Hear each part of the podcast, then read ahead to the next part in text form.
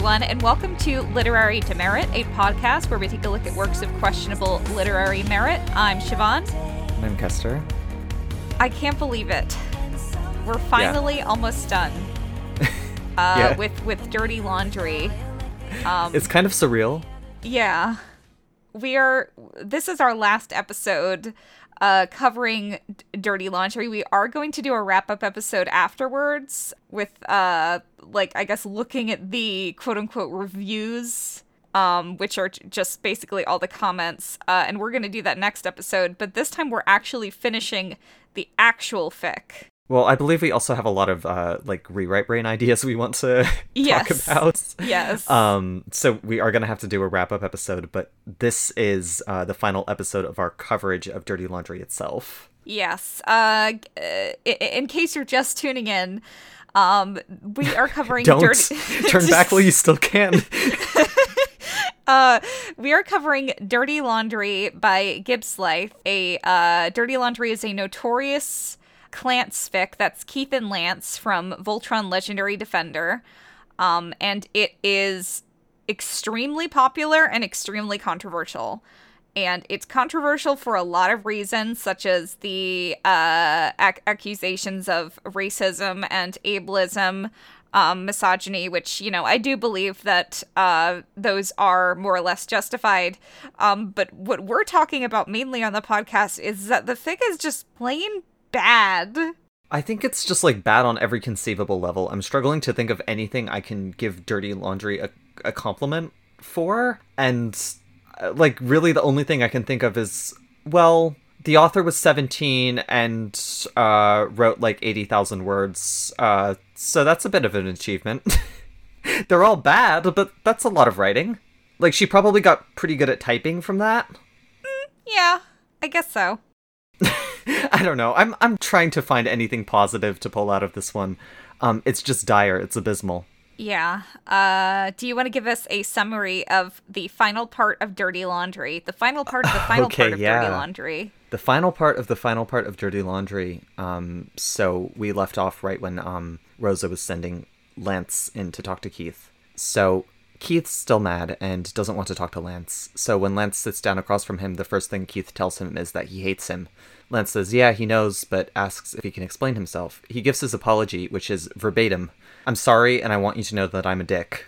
Keith's understandably unimpressed with this. He asks Lance to elaborate on why he's sorry, and Lance doesn't respond. Fed up, Keith stands up and begins to walk away, but stops when he hears music playing. Lance has put on Baby Come Back by Player and has begun dancing to it while singing along off key. Keith is too charmed by this to stay mad at him, and when Lance asks for forgiveness, Keith says yes. Lance proceeds to kneel in front of Keith and produce Keith's letter from his pocket. He's folded it up, and when Keith unfolds it, he sees that Lance has checked yes to the Will you go on a date with me question at the bottom of the letter. Lance also asks Keith aloud if Keith will go on a date with him. Keith accepts. Lance and Keith hug, and Lance continues repeating that he's sorry and asking if Keith forgives him. Keith says yes, and Lance asks if this means they can kiss. It does. They kiss. We cut to the final scene of the story. It's mid afternoon on Christmas Day. Keith and Lance are cuddling on the couch. Most of the household is napping, which figures because they haven't slept in over 24 hours. It seems like the family got to have a nice Christmas after all. They just opened presents together in the morning and then went to Mass, which Lance is complaining about as the scene opens. Keith suggests that Lance just not go to Mass anymore, and Lance suggests that the two of them make out, so they do. Things start to heat up. Keith begins unbuttoning Lance's shirt while telling him how hot he is, and it actually looks like they might be about to have sex, but then Lance pulls away and insists that Keith repeat what he said about him being hot. This totally ruins the mood for Keith, who refuses to repeat himself. He rolls off the couch and onto the floor, ignoring Lance, who's pouting and clearly disappointed that they don't get to continue. After ignoring Lance for a bit, Keith sneaks a glance in his direction and sees that Lance is observing him with a strange look on his face, one that I think is supposed to be adoration from the description. Lance suddenly gets up and puts on the playlist Keith made for him. Keith protests that he isn't going to dance to the cringy mixtape he made, but Lance insists that he has to.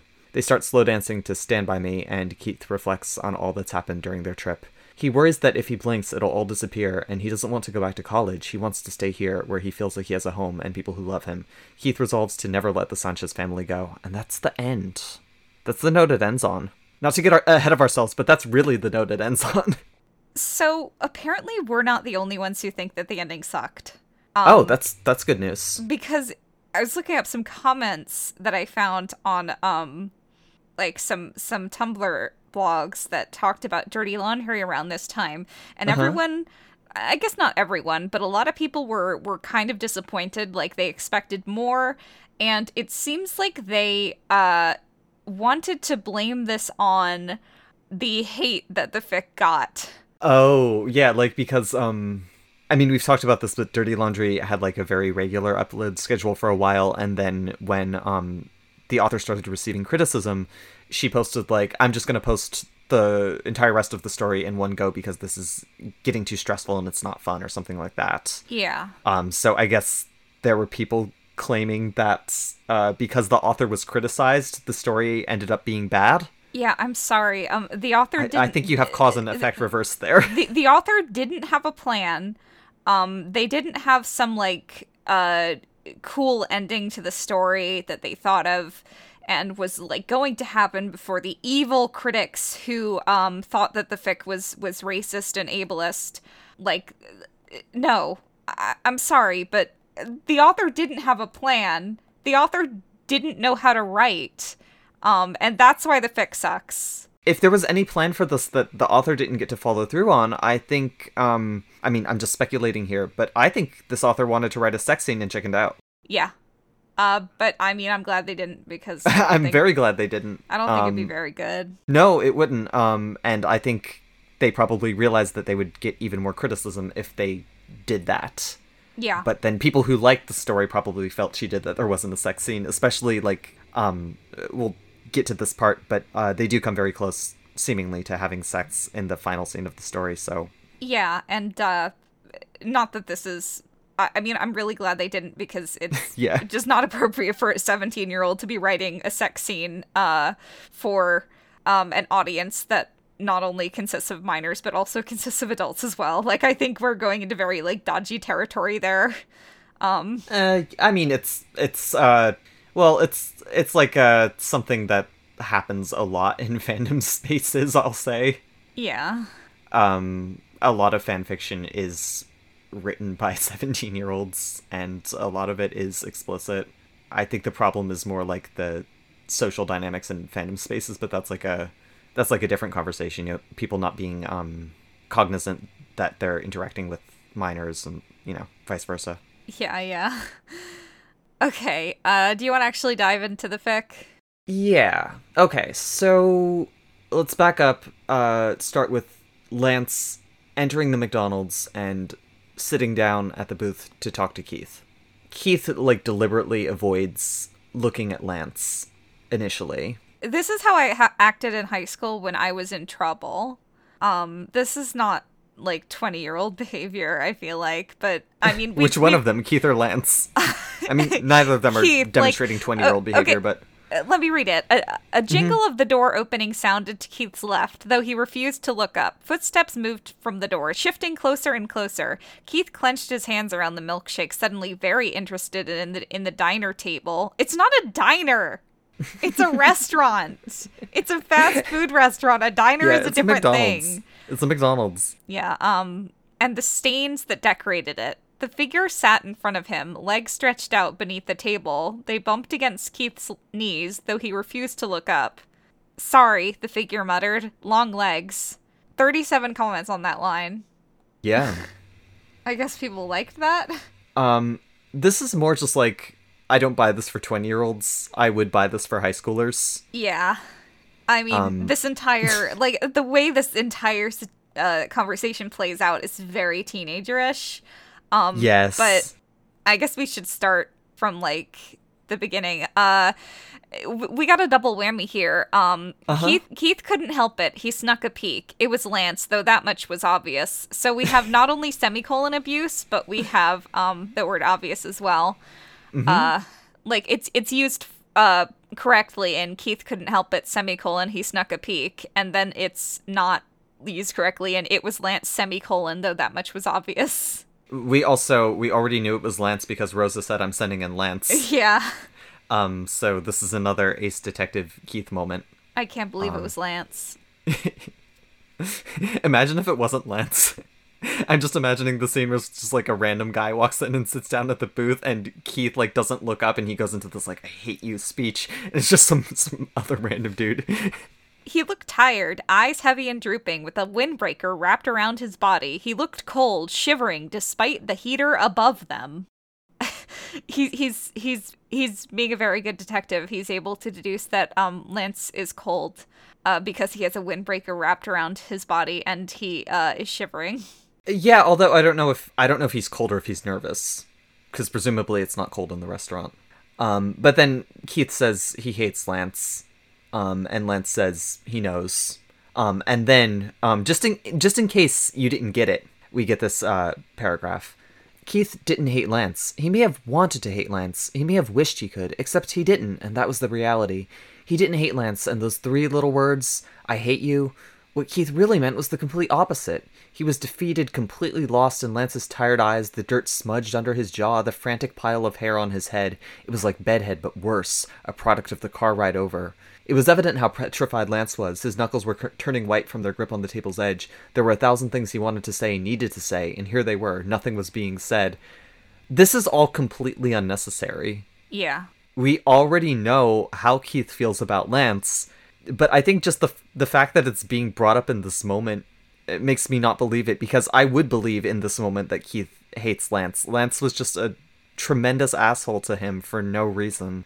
Um Why does Lance have dirt smudged under his jaw? Yeah, when did that happen? when did that happen? uh, yeah, how did how did he get dirt on his face? Was he like uh dicking around in the dirt looking for Keith? it's like I, I checked everywhere. I, I went back to that, that lake that we fell in. I I checked under those bushes I was jumping out of. Remember that. Remember the time where uh, you punched me in the face and uh, I attacked you? Good times. Good um, times. They're they're really good for each other. This is a they're great for each other. This is this is a really good relationship. I'm so glad that it's it's going to resolve now and they're going to get together. Um, and then uh, Keith asks Lance why he's here, and Lance says, "I want to explain myself, but I hope I hope you'll at least listen." And Keith's narration says that he doesn't want to listen. Um, he doesn't want to hear excuses. Uh, no excuses, no justifications, no reason for the things Lance had done. He wanted an apology, a genuine, sincere one. Um, keep that in mind. Keith never gets that apology. Mm-hmm. Um, but that is that is what he wants. He doesn't want Lance to explain. He just wants Lance to say that he's sorry. Yeah. And setting everything aside about like I don't think these two should get together. I think they're bad for each other. Um, I think they're basically already divorced. I think Lance was way too much of an asshole in the last scene for there to be any realistic chance of them dating now. But if we set that aside and if we just consider Keith's feelings, okay, he really likes Lance, but he's hurt by something Lance did. And he doesn't need a bit big explanation about it because he does love this guy but he does want an apology, mm-hmm. and he never gets it. Um, but here, um, I quoted this in my summary, but this is this is how Lance begins his explanation. He says, First of all, Lance began, obviously hesitant, I'm sorry, and I want you to know that I'm a dick. Keith snorted, and it was out of spite. I don't need to, you to tell me what I already know. A scowl darkened Lance's chin. Why is it there? this, is, this keeps happening. Like this um, keeps happening. Yeah. Emotions are on people's chins, or or their cheeks, like not their their mouth or their eyes. Yeah. um, at scowl darkened Lance's chin. Obviously, I'm just pointing out that I acknowledge it. I'm a dick, and I'm showing to you that I agree. So you acknowledge that you're a dick, and this is your way of admitting it? Yes. This is your apology? Yes. Keith closed his eyes and banged the back of his head against the booth, feeling the sharp sting of impact brush his skull. This apology was everything Keith didn't want. He wanted Lance to be on his knees. He wanted Lance crying. He wanted Lance to be really, truly, entirely regretful. Okay. Keith deserved that much. okay, so, like. This is. Okay, that's weird too. Yes. That's weird okay. too. Yeah. Um. Because what Lance gives is, of course, it's not an apology. Uh, he says I'm sorry, but he doesn't demonstrate that he understands what he did wrong, how he hurt Lance. He doesn't um, express any commitment to change. He just says, "I want you to know that I'm a dick," which is more of a justification than an apology. Like, yeah, I'm just an asshole. You have to deal with it. Here, um, here, here. Here, it's very easy. Keith, I'm so sorry. I didn't mean those things I said. I was angry and I was lashing out. What I said, it doesn't reflect how I feel at all. Could you ever forgive me? What can I do to make it up to you? There. Yes, because uh, Lance says that he he wants to explain himself, and I think the way of explaining himself in this situation would be like, "I'm sorry, I was really upset, and when you tried to calm me down, I lashed out at you, and that wasn't fair, and I didn't mean the things that I said. I was just too angry to think straight, and you know, like." That's the explanation. Like, at, at this point, Keith might very well think that Lance means it. Yeah, because Lance doesn't say I didn't mean it. Yeah, the first thing Lance should be saying was, like, I didn't mean it. Right, or he at the very least should say like, "I'm sorry, I do care about you," because that's what he said. He said, "I don't care about you." Yeah, none of that. This is. I believe this is if they were 12 years old instead of 20. this is not Yeah. a healthy relationship. These people are clearly not um mature enough to uh be in a serious relationship like this. Yes, They're Um, children. and I almost had like a tiny bit of hope for the scene when um Keith obviously does not accept this apology. When they have that exchange where Keith says, "So you acknowledge that you're a dick, and this is your way of admitting it. This is your apology." And then he's he's frustrated because this is not what he wants. But then his narration tells us what he does want, and he apparently wanted Lance to be like crying and begging on his knees. um, which is like that reads like Keith is still he's angry. He's he's not over it. He wants Lance to feel as bad as he made Keith feel. This is so incredibly strange because Yeah. The way the way not only is Lance's apology uh which is not really an apology. Yeah, it's it's not, an apology. Not not only is it awful, but he gets annoyed when when Keith doesn't accept it. He like starts like going uh, being sarcastic and being like, "Uh yes." Yeah, I didn't necessarily read that yes as sarcastic. I read it as more like what was that not an adequate apology? Like he's surprised that that didn't work. But either way, it's it's very bad. It's very juvenile. Yeah. Anyone who acts like this, they're not old enough to date. Yeah. I don't care how old they are chronologically. If someone acts like this, you can't date them. and I, I know like the author was 17 so uh they don't know exactly how 20 year olds act and they probably think i mean when you're 17 you think you're all grown up already so yeah. th- I, I i mean i buy this and i don't necessarily fault the author for that but the thing is that this is Im- immature even for a 17 year old Yeah, because I mean, I think we have uh, said this before when we've talked about the way these two are written like they're teenagers. Um, I can't really fault the author too much for that because she was 17 writing this, and when you're 17, I don't think you can comprehend maturity levels that you haven't yet attained, right? And 17 year olds do think they're basically grown. yeah So it totally makes sense for a 17 year old to write characters who read like teenagers, even if they're not teenagers. Um, I think it's probably pretty hard to avoid that when you're 17. yeah Um, if it was if, if it was just that i wouldn't really fault the author for it but this kind of stuff permeates this entire story the immaturity it's all throughout the story, and this is like a particularly bad example. 'cause, Yeah. like you said, this this is immature for teenagers. yeah if, um, if it was you're like a teenager in high school and your boyfriend is acting like this, you dump his ass. yeah Like, it's not necessarily that the the story is immature that bothers me because like yeah the writer is 17 like no shit. Um it's that uh, people think that this is is is a mature way of dealing with the situation. Like look in the comments. Nobody is is saying like hey this isn't really uh, a proper apology. Um if someone acted like this i wouldn't be happy with him etc uh, everyone's just like oh it's so cute haha that he doesn't know how to apologize um like Yeah, people are all just kind of laughing on that line where um, Lance says yes when Keith says this is your apology. Um, like people are recognizing that this is this is bad, but no one is saying like that this kills the relationship. No one is questioning Klance over this. And it absolutely it's absolutely absolutely does. reason to do so, yeah. It kills the relationship. If you cannot apologize to your partner when you have wronged them, that relationship is is nothing. yeah. You clearly are not mature enough to be in a relationship. You're you're you're not mature enough to date. This is basic shit. Right. You don't respect your partner enough to even apologize when you've done something wrong. right. Yeah. And they're not even dating yet. Mm-hmm. so this is this rela- relationship is already dead in the water. Right. So after this non-apology, after the paragraph where Keith is thinking that he wishes Lance was like sobbing on his knees right now, it continues. It's not very good, Keith commented. But I am sorry, Lance bellowed, moving in closer. I just, I don't know. He paused, biting his lips. I don't know how to show it, but I am. Well, you could Uh-huh. start by apologizing.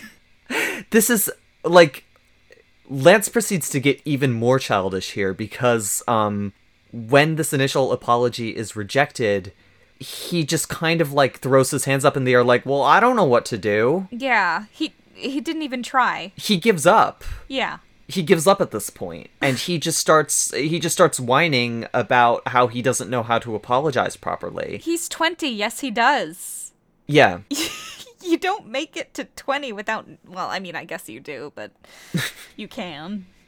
Right. Uh but that this does not make you boyfriend material. Yeah.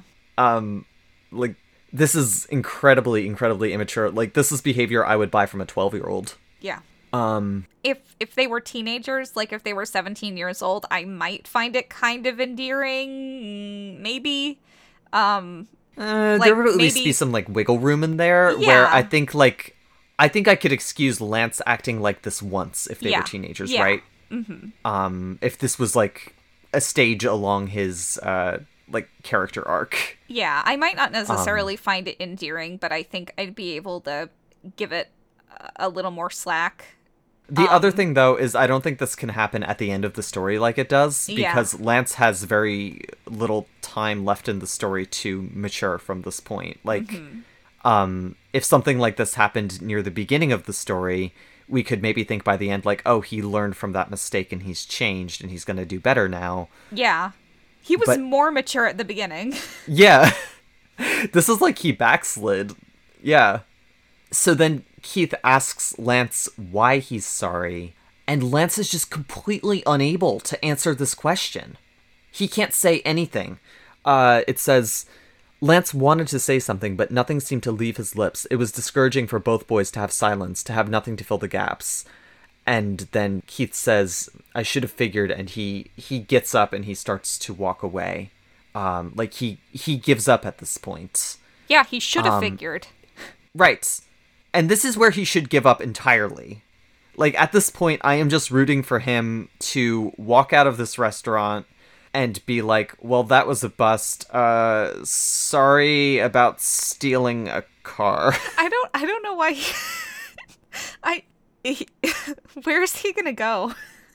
exactly. Like he, he says like I'm leaving and then he storms out into the car and just sits with Lance's family and Lance like comes after okay, him actually, because- um actually, I th- I think we we should talk about this.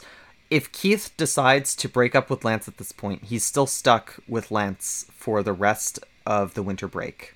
Um, Lance is the one with the car. Lance is his ride back to college. yeah. Um, if he shoots Lance down at this point, he is guaranteeing himself an awkward time the rest of his stay there. So there is social pressure on him to accept Lance's apology no matter how bad it is. Mm-hmm. He doesn't have like full autonomy in this scene because he can't just leave. He can't. He got here in a car he stole which is now out of gas. Yeah. He can't. His only he way back- leave. Is with the Sanchez family. Yeah. So he doesn't really have a choice here. Not that it matters because we all know going into the story that of course like this is a Klance fanfic this is going to end up with Keith and Lance getting together. Like we knew that from the beginning. Um this was never a question.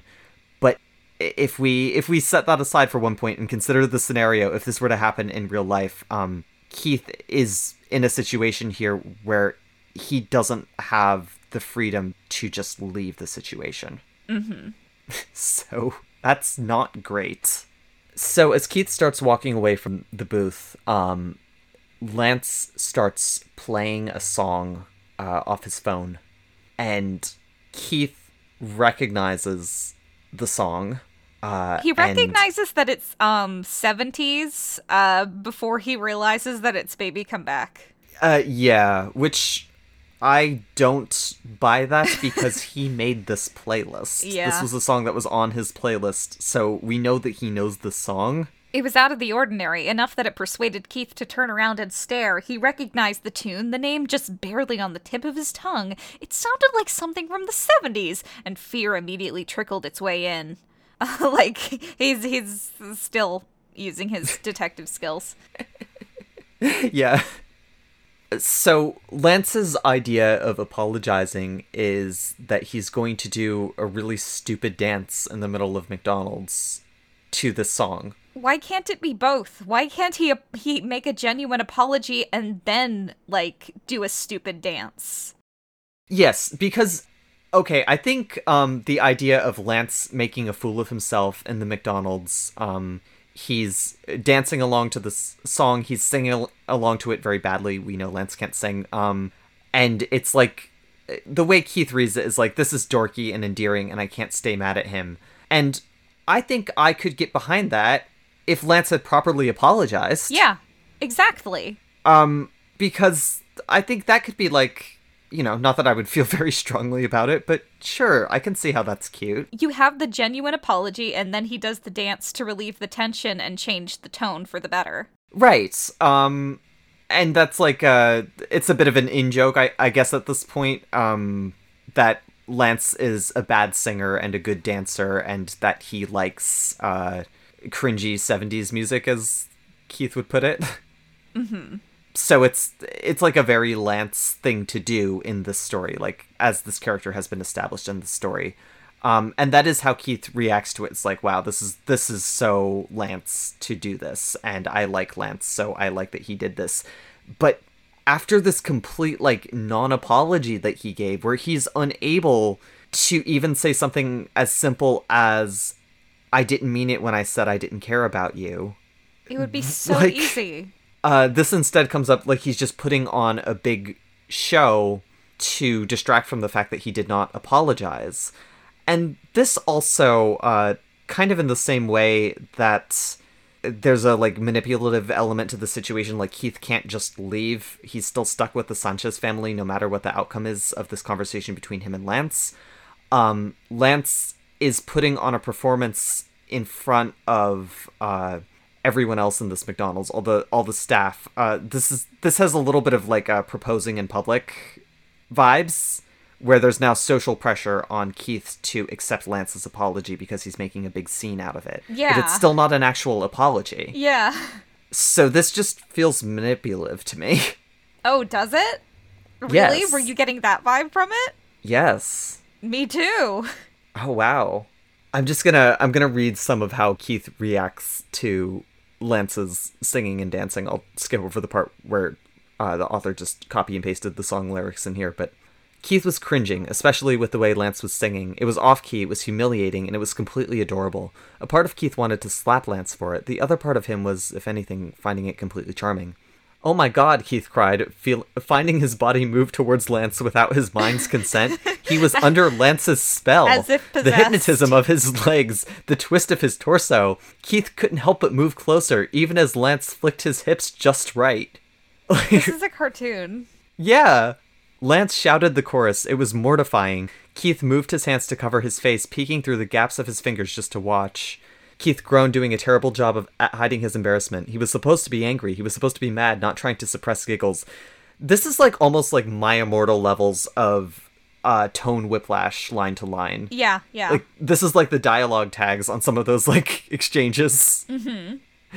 Um, cool. What's an eye patch? He whimpered. um, because like first Keith is like, "This is so embarrassing," but I kind of think it's cute. The next moment he's like, "Oh my god, this is the sexiest thing I've ever seen in my life. It's like I'm being hypnotized. Some mysterious force is compelling me towards Lance." And then a second later he's like, "Oh my god, this is once again the most embarrassing thing that's ever happened to me in my life." Mm-hmm. But then he starts thinking it's funny and he starts laughing. It's like we're just bouncing all over the place here. And I get some amount of that, like, I think is justified just because of how emotional Keith has been, and we know that before Lance even entered the room, um, Keith was having a lot of conflicted emotions. We got that from his narration uh, before Rosa showed up, that he couldn't decide whether he was like upset or angry. But this is happening. Like these paragraphs are all sequential. The only thing I skipped over is the song lyrics. Yeah. And I'm not sure how he simultaneously finds this so hot that he feels like he's being hypnotized and also so embarrassing he can't look at it. That's yeah. a that's a very odd reaction. yeah. He's crying um because he's uh so uh I mean I guess he's crying because he's laughing. yes. Keith also uh cries, "You are the biggest meme" at one point. He doesn't know what a meme is. Everything's a meme to him. Everything is a meme to him. And then it says the night shift McDonald's workers chuckled from their places behind the front counter, each one watching as Lance did a 180 twist. This is like Opa homeless style. yes. Um I promise you they literally don't give a fuck. Um there could be uh, a lady having a baby like on the floor of the restaurant and they wouldn't care. They're night shift workers. They are just there because uh, they are getting paid time and a half for Christmas. Um they don't give a shit. Yep. Guarantee you. That's probably why no one cared um when Rachel was giving birth on the floor of uh Les Tacos. Honestly. Uh, do they have any employees besides Cora though? Maybe that's why the guy was so mad and told her to um get his burrito because she was the only worker there. oh my god, yeah. We solved it. yeah. I think we're ace detectives now. Anyway, Anyway, sorry, we could get really sidetracked talking about Blood Raining Night because frankly, I'd just much rather talk about Blood Raining Night at this point. But we have to we have to get through this. yes. Um he wasn't just dancing for Keith, he was dancing for them. He was embarrassing himself. He was the fool. And I am the fool. And he knew it too. I hope you liked my Tommy Wiseau impression. It was very good. Um Yes, thank this you. was this was Lance's apology and Keith couldn't help but accept it. He couldn't help but accept it. It's not an apology. It's not an apology. I mean, Um, I, I, I, I really can't fault Lance for this. Um, when his own father outed him to a homophobe, uh, he didn't give a proper apology either. So you know, uh, that's pro- that's You who know, Lance that's a was good learning point. from. That's a good point. Yeah. Because Jamie also like um when Lance confronted him looking for an apology, Jamie also gave a non-apology and then just started crying. Yeah, Which, you know, you'd think maybe Lance could have learned something about how not to apologize from that scene. no, because um, Um, he thinks it was a really good apology, ac- actually, and uh, I guess the author does too because it's never brought up again. Or I guess what Lance was thinking was, you know, my dad's apology was all right. I can tell that he's trying, and he's gonna be microdosing Yowie now, so he'll he'll get over this eventually. But you know what would have really sold the apology is if he started dancing. I don't know if that would be better or worse. Um, worse because I think it would make the story longer. It would be just as worse. It would be just as worse. It also says only a truly regretful boy would dance in a McDonald's for his lover. What does that mean? This author That- just says shit. Uh, Like that doesn't mean anything.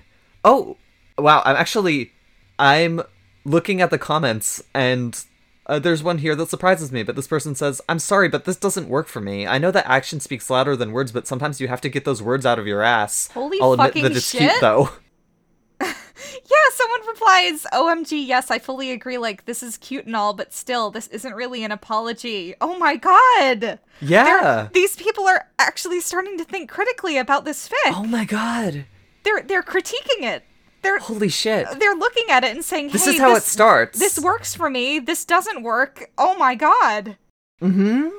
Uh, when you were a teenager, did you have like a formative experience where you were like, "Hey, sometimes media is bad"? Is there anything that sticks in your head like that? Because, because I have an example. Uh, but I feel like that's that's maybe what's happening to some of these people. Is they're like, "Hey, this isn't good." I mean, I probably do. I'd have to think about it though. Like, I definitely do, but nothing comes to mind right Breaking away. Breaking Dawn, Breaking Dawn. the the Twilight book. Yeah. not the yeah um that was my like sometimes books are bad actually moments Oh, really? yes we could get very sidetracked uh talking about this but i read twilight when it was like first coming out and was popular and i was uh never really that into it. I read the first one thinking it was going to be like epic vampire vi- vampires versus werewolves stuff and it wasn't that at all.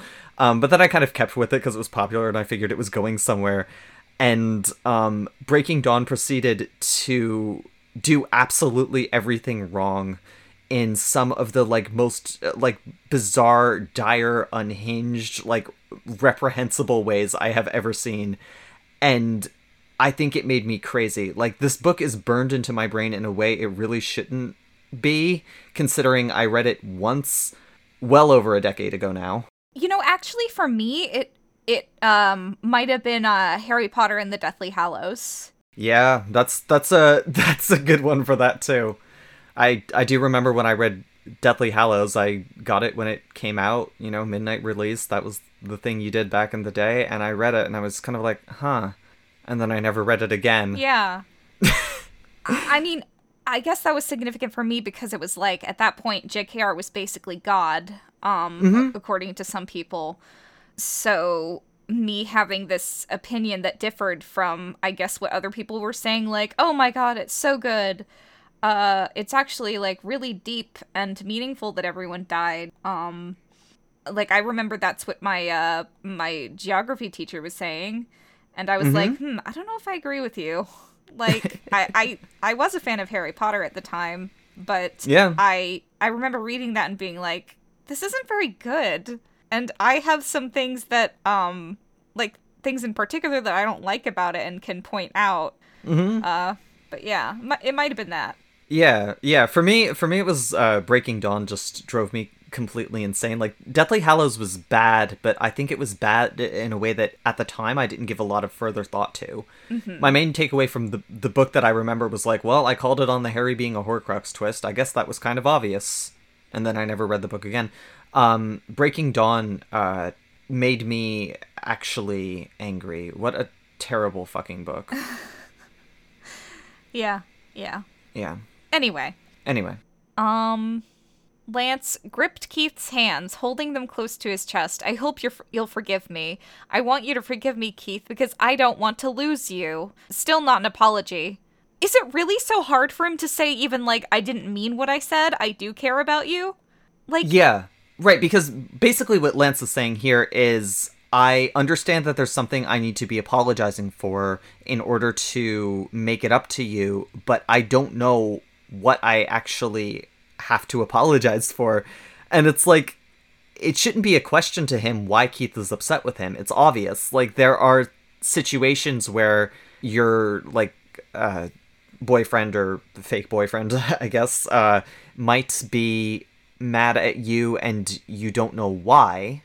Like if you unintentionally hurt them in some way, but Lance very intentionally hurt Keith. yeah. And sure, he did it while he was angry, and I think we can gather that he didn't mean what he said, but that should be easy to apologize for. I'm sorry, I didn't mean any of that. I shouldn't have said that. Oh my god, look at the comments. Again, I would actually drop him and run away. I would not give a shit, and I'd probably hit him to be for real. And another person says, I wouldn't. Uh, and then someone says, Yeah, me neither. OMG, me too. Oh man, I'm Okay, but here's here's here's the problem. Th- these kinds of people they're- blame it on um the author getting harassed, and that's why it sucks. Yeah, although I wouldn't necessarily assume that these are the the same people who were blaming it on the author getting Yeah, not necessarily. harassed. Um, I don't know. I'm I'm genuinely a bit thrilled to see people in the comments saying like, "Yeah, no, I don't accept this." Yeah. It's a it's it's it's a bad apology. And I'm happy that these people like they're probably very young too and and they're able to realize that this isn't acceptable. yeah. That's a Um, pleasant surprise. on the line where Keith says that he forgives Lance, uh, this one person, this, this is the same person whose comment we read earlier, says, I would have loved to see Keith asking for time and space for a little while because the man just had his heart broken and stomped on. Mm-hmm. It's like, yes, realistically, even if Keith decides that he's able to forgive Lance and he still wants to move forward, he's probably not ready yet. We know he was just very mad and upset, and Lance didn't do anything to address those feelings that Keith has. Yeah, and this is important. Like this is this is meant to be. This isn't meant to be seen as a bad apology, which I think would this be is fine. meant to be the moment where they officially get together. Yeah. That's what happens at the end of this scene. Yeah. Lance asks Keith out on a date. Keith says yes. This is when they officially get together. This is the big moment. Yeah. Which is somehow completely separate from the kiss scene. Yeah. For that would have worked so much better. So much better. Like, I mean, it shouldn't have happened in the midway point in the story. That doesn't make any sense. But what if um, they had decided to get together after they kissed at laser tag and they realized they couldn't ignore that they are attracted to each other? Because again, that was not a stage kiss. There was never any pretense of it being one. So uh, Keith says, "Yes, I forgive you," and asks uh, him to stop dancing because they have an audience. And Lance says, "Well, in that case."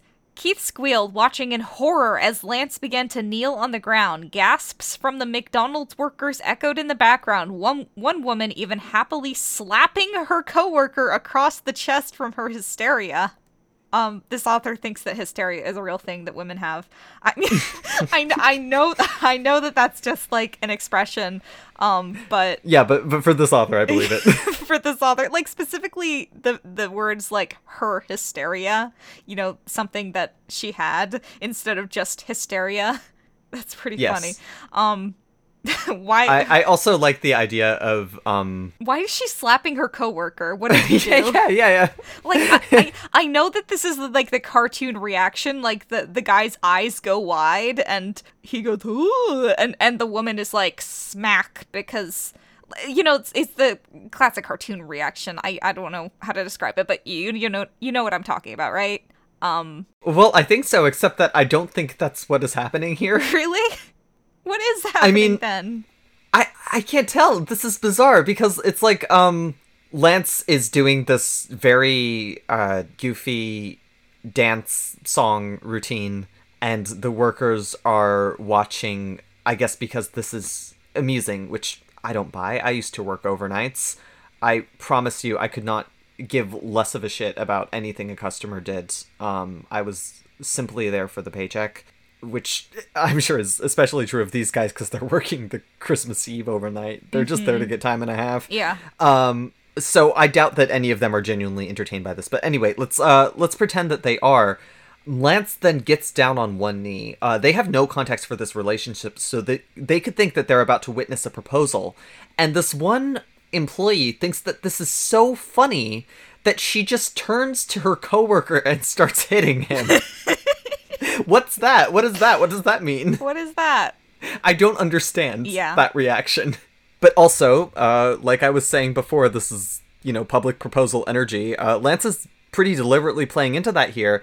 Um, in fact, I think it's on purpose because he does this after Keith points out that they have an audience. Yeah, I I mean we could talk a lot about this, but I I mean my opinion is that like public proposals are no good unless you've discussed it with your partner um beforehand like you would be okay with a public proposal because the social pressure um it's it's very manipulative. So Yes. I think you only do this if you know your partner wants to be proposed to in that way. Yes. And you already know that they will say yes. Yeah, and of course this is fake, but it's Yes.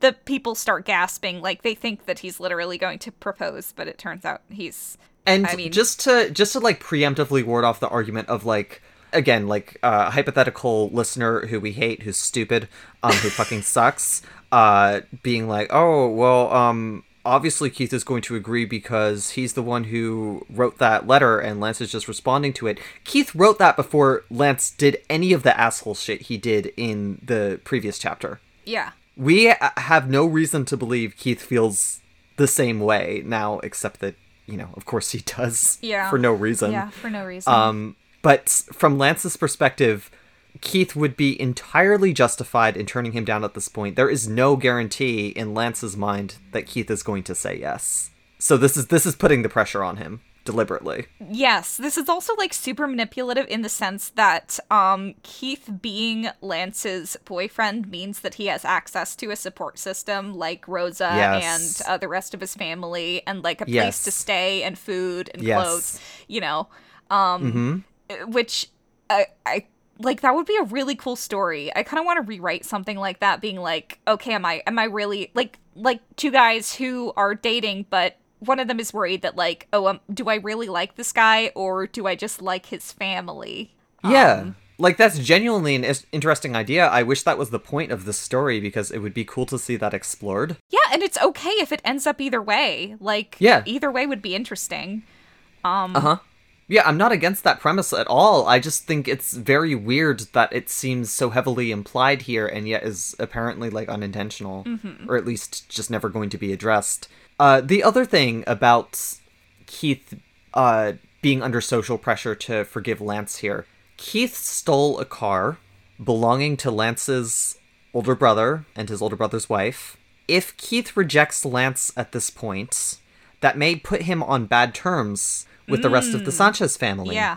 And they may decide that Keith stealing a car is no longer a forgivable offense. yeah. And it was two lawyers whose car he stole. It's okay though because it's never brought up again. Mm-hmm. Everything's fine. Everything's fine. Fine and normal. Like I am totally okay with the idea of them forgiving him, but the way that it's never brought up again is pretty funny. Um, you know, I was thinking earlier about this. Maybe the author doesn't realize how serious it is because in their mind, uh, Keith is already a part of the family, and like if you were at a family gathering and just jumped in like your your sister's car or something and drove away, that wouldn't be like the same as just stealing a car. I mean, I guess it, you technically could charge them under that, but taking a family member's car without permission isn't like the same as stealing in their eyes, or probably wouldn't be. But Keith is not a member of the family. He's known them for like a week. Right, but he might be considered part of the family if he were dating Lance. Yes. So, Yeah. Mm-hmm. So Lance is is not proposing. He's uh he just pulls out the letter that Keith wrote uh and he's he's folded it up into like a little square. Um Again, with the only two thing, um, yes. if if a paper is folded up, you um expect it to be unfolded. Yeah, the line is it had been folded into squares only to be unfolded several more times. yeah, but you know, I already I already talked about that in the last episode. So. Mm-hmm. Yeah, yeah, it's just like a recurring thing. And Keith looks at the letter and sees that Lance has checked yes at the bottom. Um, which, if you remember back when we were talking about this on the last episode, um, Lance read Keith's letter over and over and over in the car, and then he finally. It, it read like he got some devious idea because he's like grinning and he's like, Hey, mom, do you have a pen? and then we cut away. All he did was check yes. Yeah, he did the thing the that- expected obvious thing. He did the thing that Keith wanted him to do. Yeah, he he he did the thing that we would have expected him to do. There was no reason to leave us in suspense. Ooh, what is what is Lance going to do? I, I mean, it would be hilarious if he just checked no, but Some people, if you click on the comments to the no option, someone goes, "What if he wrote X in no?" And and one person just says X. yes, yes, I agree. Yeah, yeah. Oh, I I love seeing people in the comments uh no longer playing along. This is this is great. This gives me like hope for the youth, you know? Mm, I think the kids, kids are, are gonna be all right. right. The kids Yeah. are all right. Um, Keith should have guessed that Lance was a romantic. This boy was going to give him cavities. He already knew that Lance was a romantic. already knew this. when he pr- when he like asked Shiro out. He there were roses. Yeah. Like- we know that Lance is a big showy like uh romantic gestures guy. Yeah, It's it's always been something that's very apparent about his character. Mm-hmm. especially Um, in the show. Yeah, yeah, yeah. Uh, but I think consistently through this fic as well. That is one thing about Lance that I think this author gets right is that he is a romantic. Yeah. But here it feels romantic in a bad way because it feels performative and manipulative because again he's not properly apologized. Affection. Lance wore so much of it. It was love, fondness, adoration, devotion. He wore each and every one. It was sewn between his freckles. It dripped from the tips of his eyelashes. The prose is bad. Did I mention that? Did I The mention that before? That the prose is bad. The prose is bad. Mm-hmm. Um, I I think the author just has to s- take a real break from trying with this poetic language. Like, I know we're trying to be Secret Life of Bees here, and I have criticisms of Secret Life of Bees' prose, which I've talked about. Mm-hmm. But the author expla- uh, understands how to do a simile. Yeah. the prose is just really really bad here i i just don't think the author ought to have tried to use figurative language because she doesn't know what she's doing your comparison has to make some sort of sense like yeah. I mean, because the line again is it was love, fondness, adoration, devotion. He wore each and every one. It was sewn between his freckles. It dripped from the tips of his eyelashes. That first line I understand, at least. It's not good writing, but I understand that these are all emotions that are present in Lance's like face, right? Like you can look at him and see that these are these emotions that he's feeling and expressing. But then it goes on to say that it was sewn between his freckles. Like that that doesn't mean anything. You would never sew something between freckles. Like, That's not a thing. Uh, it dripped from the tips of his eyelashes. That's maybe a more workable one, but then it just it sounds like it's liquid. Yeah. Love is a liquid, to be fair. um, But I don't think it works in what this case. what liquid is it? It's like milk. Um, you know, full It's of cum. milk, except full of um no, it's milk. Um, You said it's like milk. it's it's milk. It's like milk. Um, Oh, is that why I'm lactose intolerant? yeah. Oh, oh, we've solved it. And we're not even detectives like Keith. I think I might be a detective like Keith at this point. I'm at least as good as him. Then, with a face so beyond dastardly, Lance swept his arms beneath Keith's hips and hoisted him up. Keith gave a scream, giggling even more, when his legs wrapped around the base of Lance's knees. He snaked his arms to hang around Lance's neck, playfully tugging at the long ends of brunette hair Lance was too lazy to trim. What the fuck is going on here? I don't know. Um so I mean this the story has really leaned into the height difference between Keith and Lance, which I'm pretty sure is negligible. It's about like an inch. It's an inch yes, at the uh, most. There's actually there's even a joke about this in Just Static. I don't think we mentioned it when we were talking about Yeah. it, but there's there's some line where um I can't remember which of them brings up the height difference, but the other one points out that they're only like an inch apart. yeah. He- uh, which I really liked. I thought that was very funny. Lance is bragging about like how much taller than Keith he is, and Keith points out like uh it's just Yeah. an inch, which is pretty funny. Like Yeah. I think that that height difference is funny. I mean, I know what ship we're thinking about too with that particular height difference. Um, Uh huh. but Yeah, we're, we're gonna talk about the the sex game now. that's not until um Hey everybody, Siobhan made me play the Komahina sex games. you're the one who played it first. That wasn't my fault. That's a Patreon exclusive. Anyway. So, I mean, I'm I'm trying to figure out what the height difference is supposed to be between them in this story. Well, Keith uh, was made smaller, um, so that Lance could he, spoon he him. was he was uh yeah, they they shrank him earlier so that um he could be the little spoon when Yeah. they were snuggling. It said that Keith was the little spoon, hence his smaller size, which implies that he is smaller because of the spooning. Because I mean, they could be close in size, and Lance could still pick Keith up. I believe that, but he's really hoisted Keith up into the air.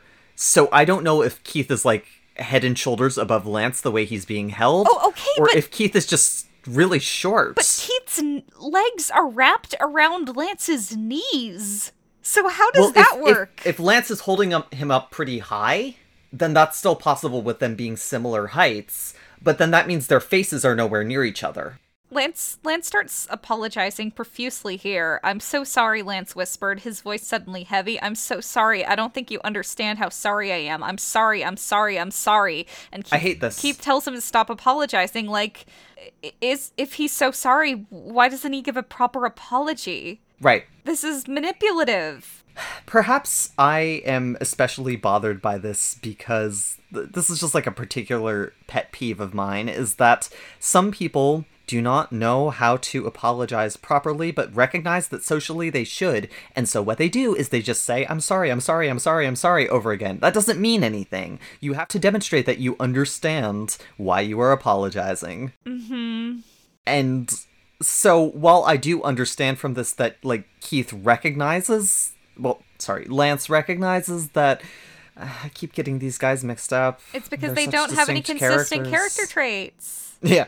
Um but Lance recognizes that he needs to apologize. That much is clear, but he still like seemingly doesn't grasp what he has to apologize for and again, like we said, it should be obvious. you know not to get too serious here but if if lance had had like perhaps some particular trauma that prevented him from like being able to uh apologize properly or like recognize uh yes.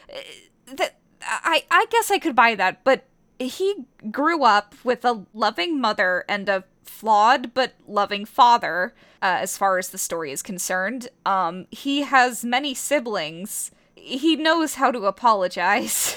Yeah, because um this is behavior that I, you know, I, I just talked about how much I don't like it, but I do find it understandable when it's someone who has like been traumatized because the most likely explanation from that is uh someone who recognizes that they'll be punished if they don't give an apology and so they reflexively give one even in situations where they don't know what they're apologizing for. Mm-hmm. That makes sense to me. yeah Um, This is not We don't have that sort of justification with Lance because um, the only trauma that he has that we know of relates to his sister running away.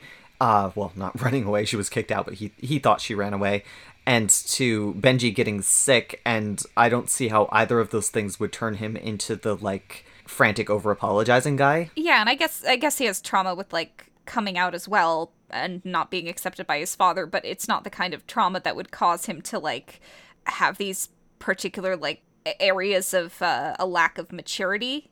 yeah, this is also not a behavior we've observed from him ever before. Yeah. um if this was an ongoing pattern with him i would think like oh that's a that's a like trauma response or something like there's um something that's causing him to behave this way but it's just happening here so i can't even like find a reason to sympathize with him in this Stop saying sorry, Keith whispered, leaning his lips in. I know you are. So you see this is what makes me think that keith is much shorter than lance because um they're apparently like their faces are close enough that they can kiss but keith is hoisted up so high that his feet are like on lance's knees I'm having trouble envisioning this, but I guess it doesn't matter at all.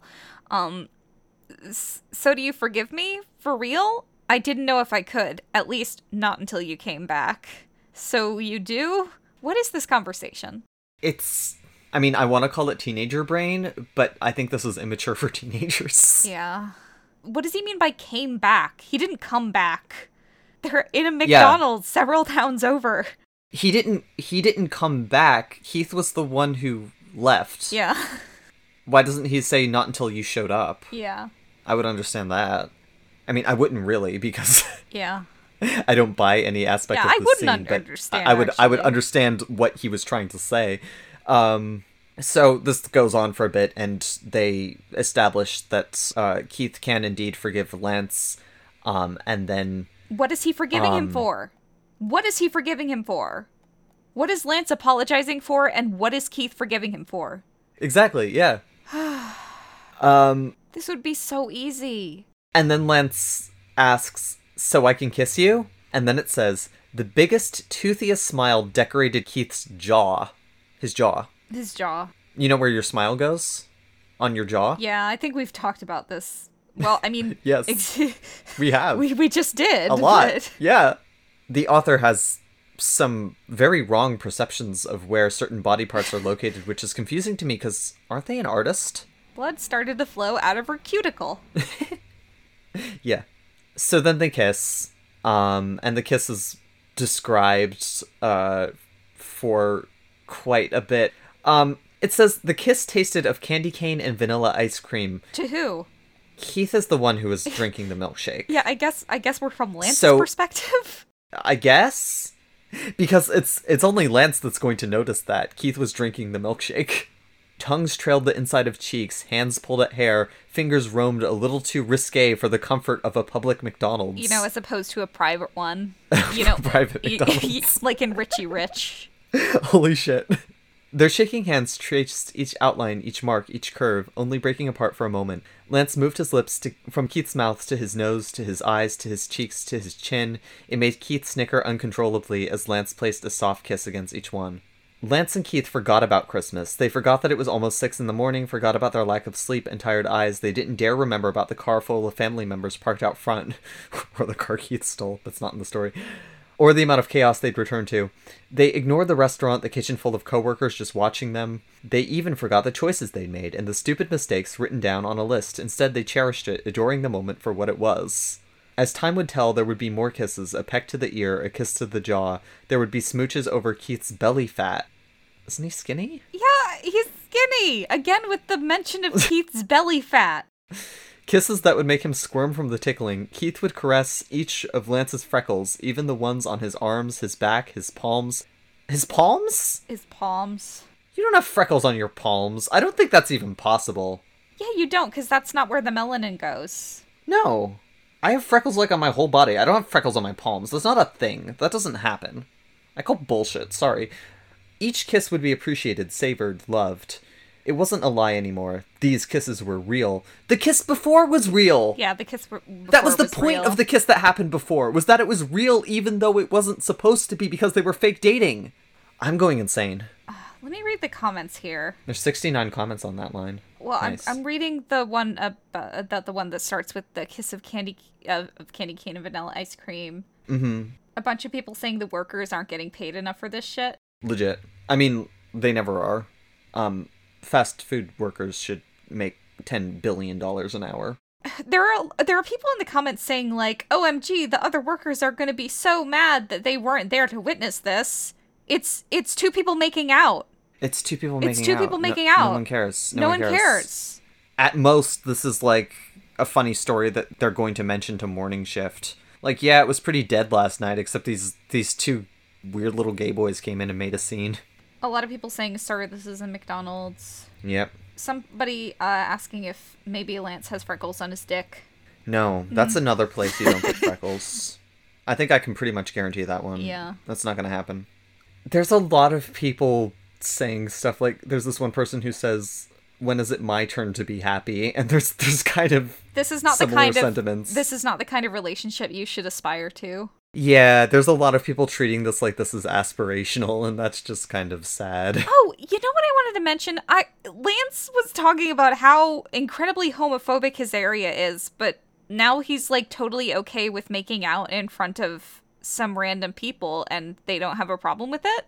Like I mean, it's not that I find it unrealistic that they wouldn't have a problem with it. It's just like is Lance really comfortable with this? Because when Lance and Keith were at Jamie's shop, uh, Lance was like deliberately hiding the fact that Keith was his boyfriend, or I guess fake boyfriend to Doug.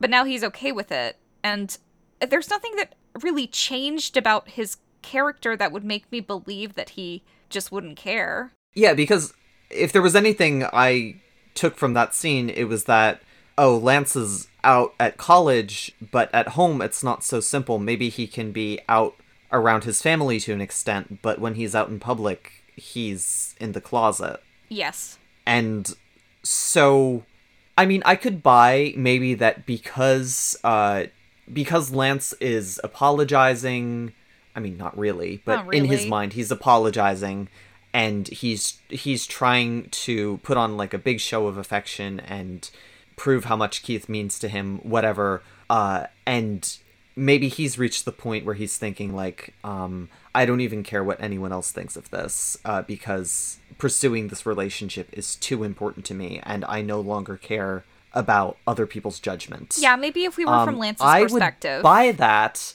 but we would need to be told that, and it's weird that that's not addressed here because that would be a resolution to what seemed like Lance's potential character arc Yeah. of like I guess coming to terms with his sexuality because he's really struggling for a few scenes there early in the story. Like uh, he considers going back into the closet to make his dad happy Yeah. like even though we're initially introduced to this guy as being out and proud when he first references being bi someone in his friend group says we know it's all you ever talk about but um even though we we have this initial impression that he's uh, out and proud and very vocal about being bisexual maybe that just applies to how he is at college and he's actually much more ins- insecure about his sexuality than he's let on. Um, that could be interesting that could be an arc and it seems like that's where it was going. I mean keith had that whole fucking shonen speech about like uh lance you're bisexual. And it's a part of you. And you know like that whole thing. If lance didn't need to be taught that lesson what was the point of that scene? And if he has now been taught that lesson and that's why he's comfortable doing this all in public now, it's very weird that that's not highlighted at all, especially in a story like this where we know the narrator tells us absolutely everything that we're supposed to take away from the scene. There is no like intended read of the scene left unaddressed by the author. The author just d- directly tells you what you're meant to take from the story at all times. Yes. Epilogue. You ready to move on to the epilogue? We're ready to move on to the epilogue. So this is day 10, Sunday, December 25th, Christmas Day, 3:15 p.m. It's really important that we know that it's 3:15 p.m. So this opens with the two of them lying on the couch in the living room, I guess. Um, and they're cuddling.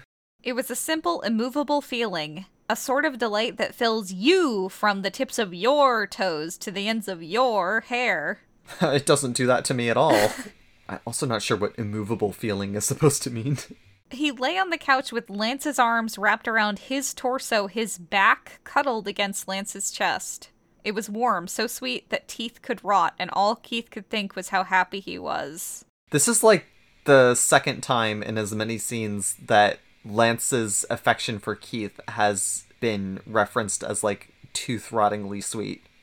This, Pick a different metaphor. This doesn't seem very comfortable. Like, I would be on my No. stomach, not my back. I don't think you can really Um, cuddle into someone when you're on their back on top of them.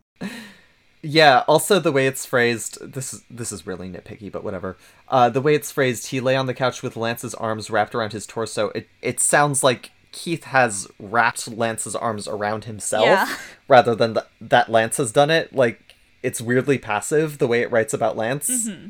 Um anyway, Lance is uh, just the an house- object in this scene. he's just an object in this scene. Um, if he were just an object in every scene, I think it would improve the story at this point.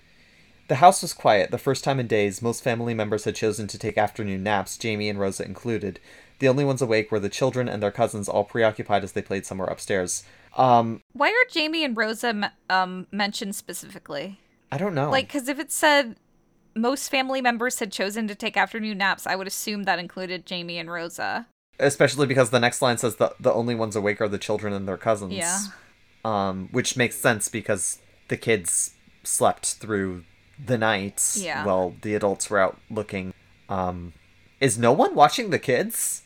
Is there no adult awake watching the children right now? Um, I guess not. I, I, I guess so. We didn't get any mention of like any adult cousins. yeah, I would think that maybe Rachel would be watching them again because she stayed home to watch them. Yeah, that's what that's what Previously, she's so here sh- for.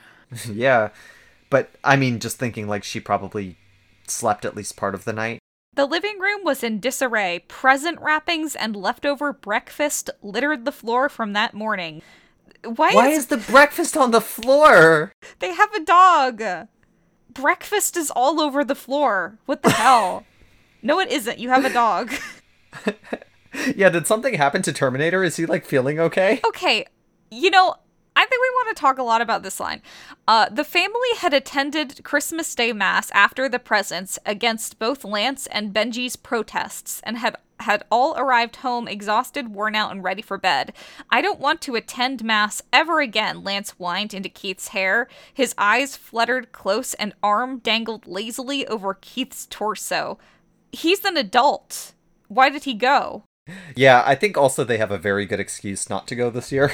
Yeah, this they is were up all night. this is really weird. Um, he's an adult. He can make his own decisions about uh, religion. And considering what happened with Abuela, I I think that Jamie and Rosa would be perfectly understandable if Lance didn't want to do that this year because, uh, like, I guess this is only implied, but we're meant to assume that the religion was like her thing, or like she was the one who was very.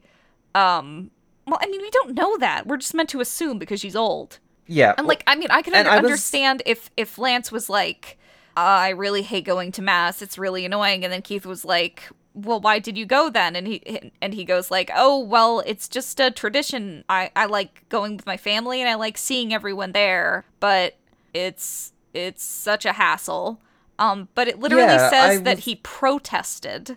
And he was forced to go anyway. He was forced to. Yeah. He was forced to attend a religious event that he didn't want to. Yeah, because I was gonna say like, oh, well, um, maybe Lance didn't really want to go, but sucked it up because it's tradition. But we know Lance to be the type to complain about anything he doesn't want to do. He's done that consistently through the story, and then we find out that he did complain, and he was forced into going anyway. Yeah, that's really weird. it's really weird. He's twenty. Yeah. He has his own car.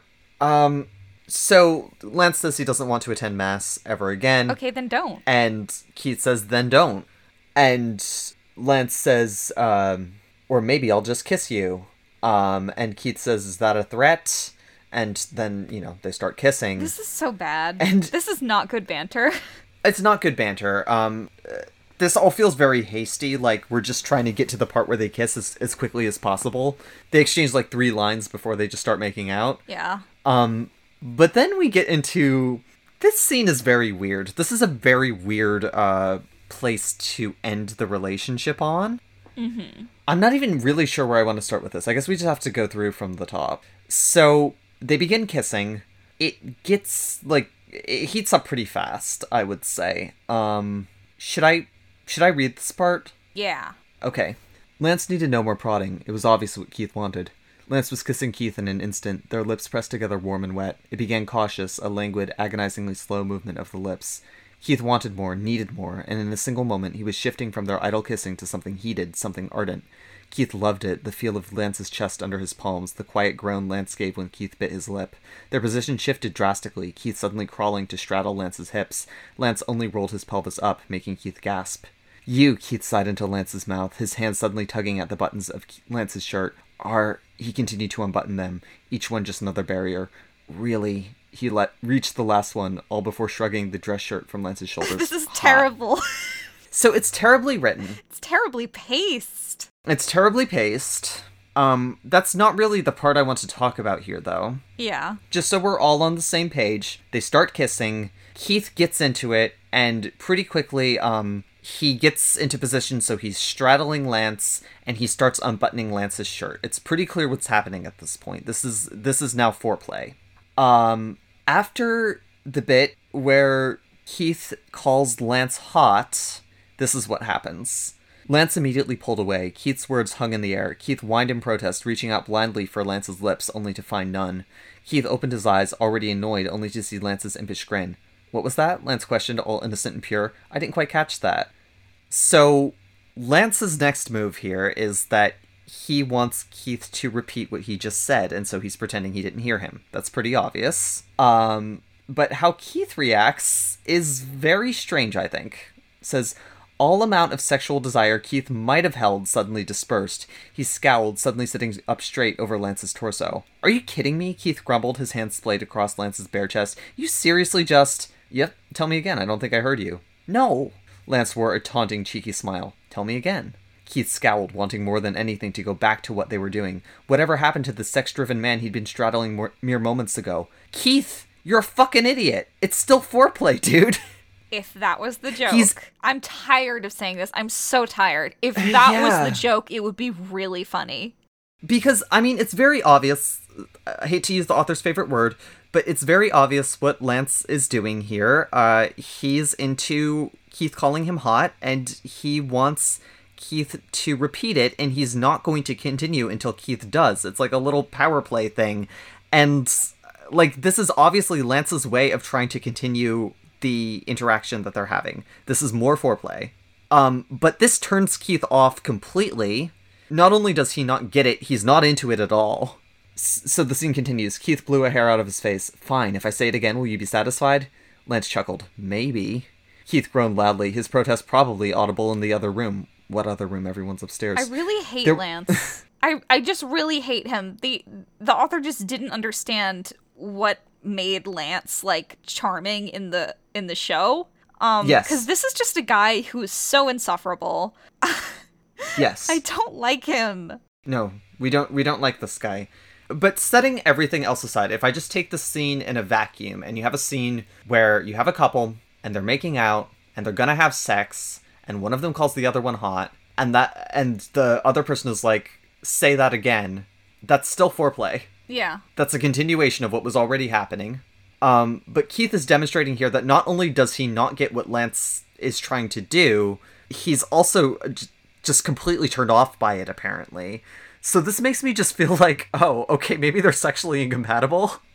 like Lance is a praise kink or something, and Keith is just not into it remotely. It turns him off, in fact. And uh, I don't blame the author for not understanding how this works, but but but nobody's criticizing it for that. Like, hey, this is really weird that it that the scene plays out this way. Yeah. And it, it keeps going and it gets weirder. There was no way they could go back now, and Keith simply rolled from Lance's chest and onto the floor. You're insufferable. Wait.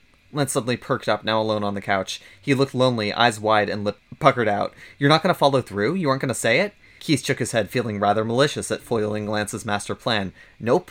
I only said it once. Never again. This is the point at which? I would like it if it was the joke Yeah. because because I I think it would be funny if this is like a you know how Keith and Lance are competitive in Voltron that has been referenced many times in this fic. We're rarely shown it, but this is like they're getting competitive about foreplay.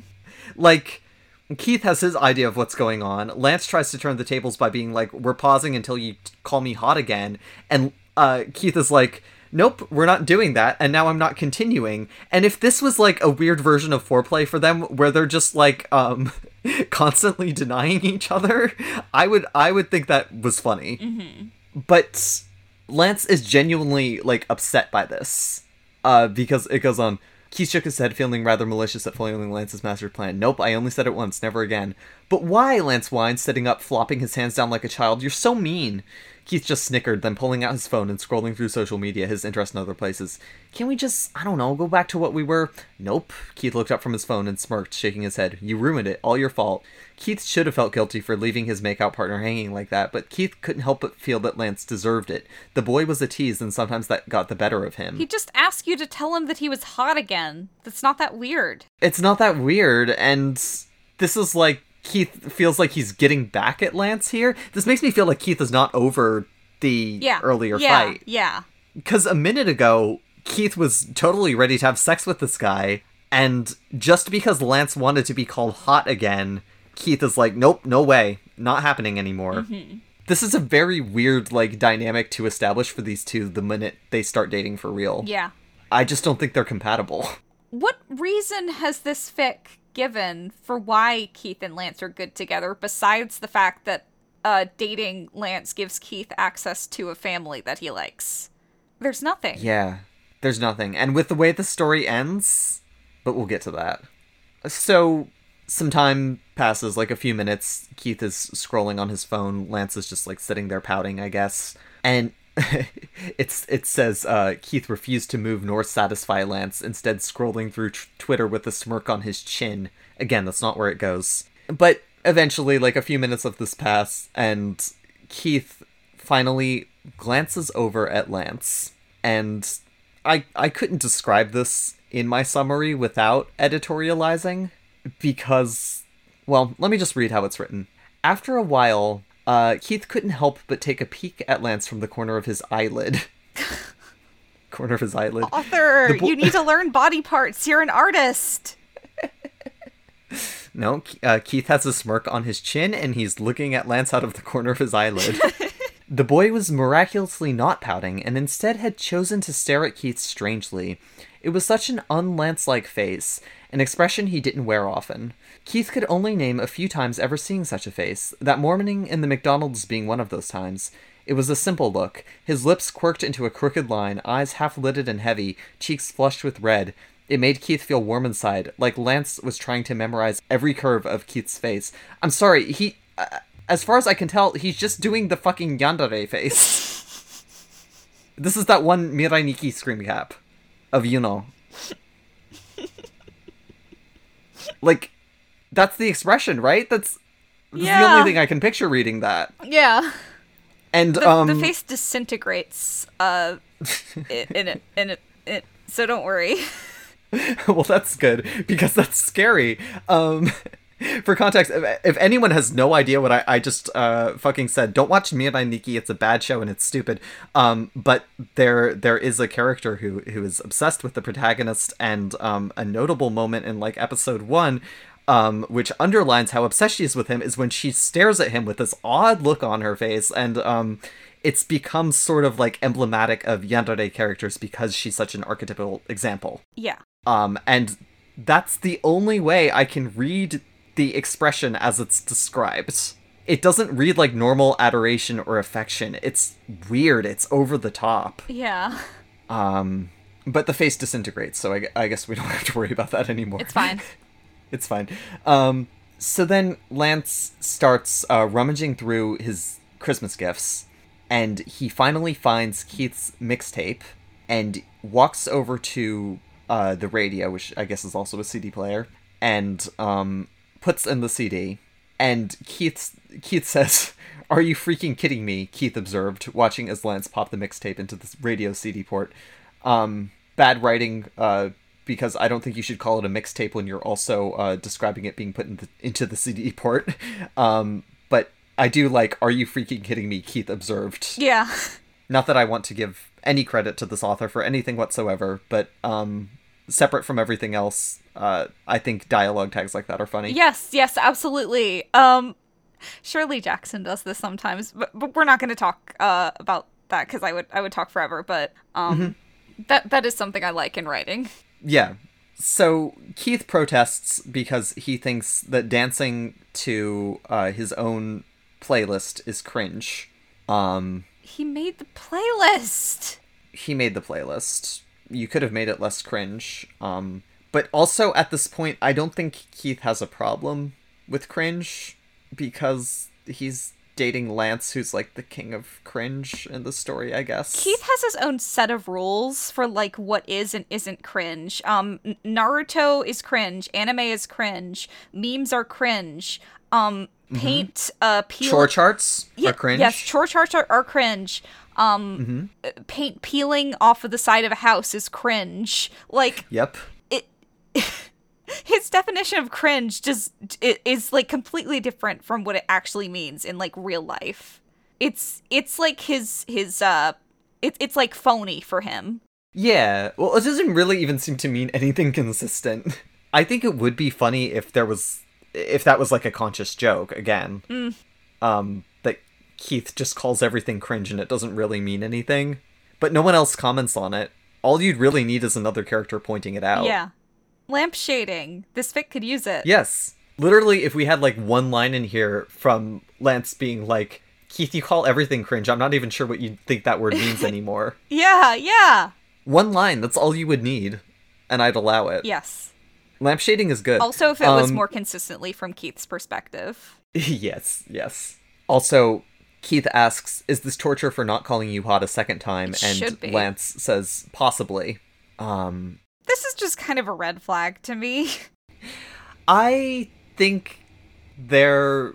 I mean, maybe this is something if they'd been together longer that I would be able to go like, "Oh, this is just like their couple banter." But they just got together like a few hours ago. Yeah, and Keith is still healing. He was hurt Yes. pretty badly by Lance. Right. But also, I mean, this is part of what's weird about the bit earlier where they almost have sex. They have not had sex yet.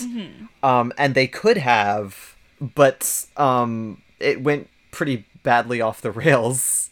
And that feels way more significant than if they're already an established couple and we're just fooling around. If their dynamic was like more trusting, um, it like the the good meaning behind uh fighting like an old married couple. Like the idea that they are so comfortable and trusting with one another that they have the ability to make jokes without worrying if it'll hurt each other's feelings. Right, they know where each other's boundaries are, so um, even though they may talk to each other um, or interact in a way that to an outside observer would look vitriolic, like arguing, they both know that they're not going too far.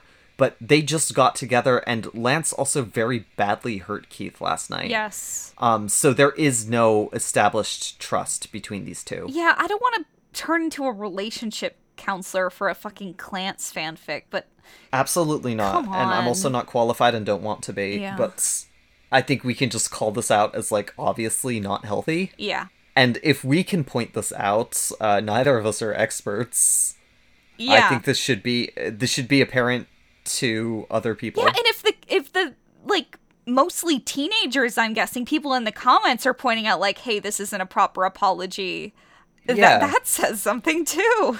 I mean, because there's no way for us to know exactly the age of the people commenting, but I would guess based on like the general tone of most of these comments and just like knowledge about what the user base of Wattpad is like, um, and that fanfic communities uh, skew heavily towards teenagers, um, especially the sort of people who will um, It's very clearly leave comments. Yeah, like it's clearly teenagers in these comments. Like this is what teenagers yes talk like. they read very very young uh for the most part i've joked about like uh everyone in these comments is clearly 14 and that's that's probably not wrong in most cases yeah. it seems to lean pretty pretty heavily uh like not just teenagers but young teenagers Can we finish this fic? Yes let's finish this fic so they're listening to stand by me and they start like slow dancing um, I'd rather be reading Stand By Me. It's not called that. the movie is Stand By Me. The short story is called The Body. I'd Body. rather be watching Stand By Me. Yeah. Until Kester told me recently, I thought that The Stand and Stand By Me were the same thing. No, they're very different. Anyway, um, Stand By Me, the song said, it apostrophe S words, more than just lyrics to a page. They were genuine. A set of lines that Keith hoped would mean something sentimental for Lance, just as they had for Keith. Okay, what? Keith was calling this cringe, but he chose this song because he hoped it would be meaningful to Lance. I initially assumed when he's like, "Oh, you're not making me listen to this. This is cringe." That Lance was putting on one of the songs that he likes that Keith thinks is cringe, but this is one Keith picked Yeah. because he thinks it's genuine. Mm-hmm. Anyway, so they dance. I was going to say that this, I guess, is an attempt at bookending because this is a callback to the scene early in the story where they dance in the kitchen after uh, dinner. Uh, but the narration just explicitly points that out that it's something that they've done before. Uh, Keith thought back to just a few nights ago, the first night they danced. They'd been in the Sanchez family kitchen, socked feet carrying them over tiled floors. Okay, this is Neither- so- the socks on people's feet has been mentioned so many times. It's getting ridiculous. It's really important that I know that they're wearing socks On their on their feet in particular. on their feet. Like not only are they wearing socks, but they're wearing them on their feet. The au- They're wearing the- them on their feet. The author has told us this many times. Mm-hmm. Neither of the boys had recognized the significance a moment like that held. It was their first dance. Neither had known just how many dances would come. Okay, we're omni- would be- omniscient now? Yes. Who's talking? There- author. There would be slow and fast ones, intimate ones and intense ones, dances made in the dark of night, dances in the light of day. No matter what type of song, each dance was going to be theirs. Okay, so now it seems like we're just getting into dancing as a sex metaphor, which is weird in the scene where they just didn't have sex. Um, Lance began to hum the chorus, the, no- the noise and echo of Ben E. King's words. Keith could feel it in his chest, the vibration thumping against his ribcage. Is Keith like resting his head on Lance's chest? No, he just I guess that- knows because he's a detective. It says he can feel it in his chest. He just knows. No, I really think that Keith is meant to have his head on Lance's chest, which is again implying something about the height difference. Like Keith is significantly shorter for that to be possible. His head is resting on uh, Lance's chest, hence his smaller size. Yes. They move steady, neither one in a hurry to get anywhere. It was just Lance and him both enveloped in each other's arms and fingers. I don't think you you can be enveloped like you as a whole cannot be enveloped in someone's fingers unless you're very small. well, I mean, um, Lance enveloped Abuela, or maybe she enveloped him. I don't know. I think she enveloped him. I don't remember, and I'm not checking. This was what made it all worth it. The dance, the movement about the room, the words the song proclaimed. Every painful moment was worth this. Everything Keith had learned in Arizona was a blessing. He didn't regret a thing.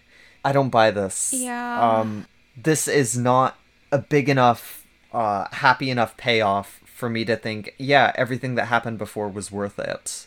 Keith would probably have had a much better time if he just didn't come on this trip. He could have just like hung out on campus. Yeah. He wouldn't have to like worry about anyone's homophobic grandmother. He wouldn't have been caught up in someone else's family drama. Lance wouldn't have said those awful things to him on Christmas Eve. He wouldn't have had to like well he didn't have to, but he, he, he wouldn't have stolen a car and fled to a McDonald's in the middle of the night. We don't know anything about Keith's life presently. Like, I mean, I know it's implied that he had kind of a rocky past, but he's going to college and presumably doing what he wants to do. Like, we never get the impression that, like, he feels like he's uh just going to college to do it or, or heading towards some dead end job. Yeah, and also, um, I mean, Keith is 20, so he's presumably like a sophomore or a junior in college. Um, so presumably he has spent winter break on campus before. If the takeaway at the end is meant to be like, wow, this was all worth it. Uh, this was so much better than the alternative of me not agreeing to this. Why isn't there anything about like Keith agreeing to this because he doesn't want to stay on campus again? Mm-hmm. Because maybe maybe that was miserable for him. Like all his friends were off at home with their families and he's just stuck on campus alone. Like I think that really could have been leaned into if that's what we're meant to take away from this. I think we need to move on to the most disturbing part, I think. Uh, Yes. Keith feared that if he blinked, everything would disappear. There would be no Mateo to play with, no Josie to braid his hair. Cleo would be gone, and Keith would never see the girl catch her dreams. Big ones for such a small, strong girl. She's tall. Uh, Rachel and Daniel would be gone. Their little Isabella no longer able to tug at Keith's ponytail or blow bubbles. This is a six month old. Rosa would have never hugged Keith in that McDonald's. He would have never learned about family or the importance it carries, never been able to ask Rosa for a hug or and actually receive one. And Lance, there would be no Lance to fight with, no Lance to kiss, no Lance to tickle and squeeze and fumble over. Uh, he already knew Lance. Yeah. Lance was already like in his college friend group. Yeah, and like They could have gotten together without this happening. I like how it mentions there would be no Rachel and Daniel, and then it just like brushes past them. Doesn't mention anything about them. Just like Isabella wouldn't be able to do um six month old things as a two year old. Benji isn't mentioned at all, Benji isn't mentioned at all, nor is Sophia or Danny. or Alexi, but Oh no, uh, Danny's Danny's mentioned. yeah, Danny's Um, mentioned, but just as like a package deal with Rachel. Yeah, with Rachel. Yeah. Excuse you, um, it's it's Oh, oh it's he's Daniel, now, right? I forgot. It's it's really strange. Um, the opening line where it says Keith feared that if he blinked, everything would disappear. Um, I get what that seems to be going for. Is that um, Keith is thinking like, wow, this is all too wonderful to be true, and I worry that I'm dreaming. But then he goes into this idea like it's talked about in this very odd way where like if he um if he blinks these people will all just vanish out of existence including Lance who he knew before all of this. It doesn't it doesn't read like um the metaphor is like waking up from a dream. It's it's like he he thinks that these people only exist because he's able to observe them or something it's it's very strange the way it's like phrased Keith didn't want to blink. He wanted it all to stay in his life forever. Keith didn't want to go back to university. It was there that he had nothing. No Rosa to hold him, no family to call his own. It was then, as Keith spun in Lance's arms, that he made the decision. He was never going to let the Sanchez family go. And then there's some And then we- lyrics, and then it just says end. Stand by Me, and then it just says end. That's where the story Um, ends. So the note it ends on is not anything about Keith and Lance's relationship, but rather Keith vowing that he's never going to let go of Lance's family. Mm-hmm. I don't even know where to begin with Lance that. Lance is the means to an end. He doesn't like Yeah. value Lance as a person at all. And to be fair, he shouldn't because Lance sucks um in the story, but But especially in contest with the rest of the scene, um, he turns Lance down when they're about to have sex. Um, he doesn't want to dance with him, but is like talked into it. he doesn't want to watch movies with him. He hates it. He doesn't watch mo- He doesn't want to watch movies with him. He doesn't like watching anime with him. Um, What does he like about Lance? He didn't even say what he liked about Lance in his letter. and his fucking letter where he's confessing his feelings, he didn't name a single thing he liked. Even Lance, whose feelings towards Keith have felt much less serious than Keith's feelings for Lance, even Lance was able to list off a bunch of things about Keith that he liked. Yeah, and I guess uh, uh, Keith did mention stuff that made Lance who he is uh, when he was giving him the Lance, you're bisexual speech. But that all had to do with like um, cheering Lance up, not necessarily what Keith. Yeah, those were all him. mostly like neutral a- attributes that Lance has, except where it got into the dancing part. Um, so it seems like uh, Keith really likes Lance's family, and he speci- specifically gets off on Lance's dancing. Mm-hmm. But apart from that, I'm not really sure if he likes this guy. So that's it. Yeah, it says at the bottom, uh, you've finished reading Dirty Laundry, Klance, full republished, and there's two little, like, um, uh, confetti emojis. So we are not done talking about this. We are probably going to sit on this uh, reading for a little bit, and then we are going to next episode have a wrap up episode. We're going to look at some more comments. We're going to talk about the fic as a whole. We're going to talk about our rewrite ideas. Um, Yes. We're going to look at the reviews, I guess you could call them. Uh, but for now, I think it's time to have a little celebration. Uh, oh boy, yeah. so we are going to uh, take a break, and then we are going going to come back and play a game. Oh, yeah. I love games. All right, we'll catch you after the break.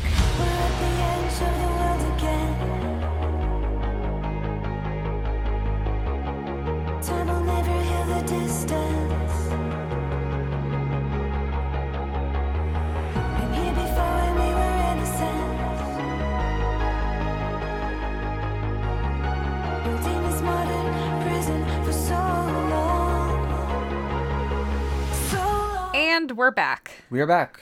Kester, Yes. you are in my saw trap. Oh no. I was lying about the whole celebration thing. Um, oh. What's what's a thing that Jigsaw would say? Um. Well, he's always like, "Hello, I want to play a game. Um, in front of you is the device that will." I don't know. In front of you is dirty laundry fanfic. Uh, the, the important thing is that the end he always says, "Live or die, make your choice." They're good movies. really, really smart stuff. uh, stay tuned. Stay tuned for our Saw podcast. I've never seen it, but you like it a lot. Um, Saw is very funny. I can talk a lot about Saw. okay, maybe we will sometime.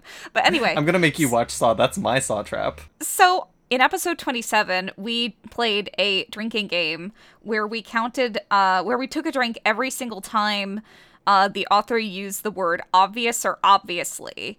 And I have the numbers right here. In part one, uh, it was used 19 times. In part 2 it was used 19 times for a total of 38.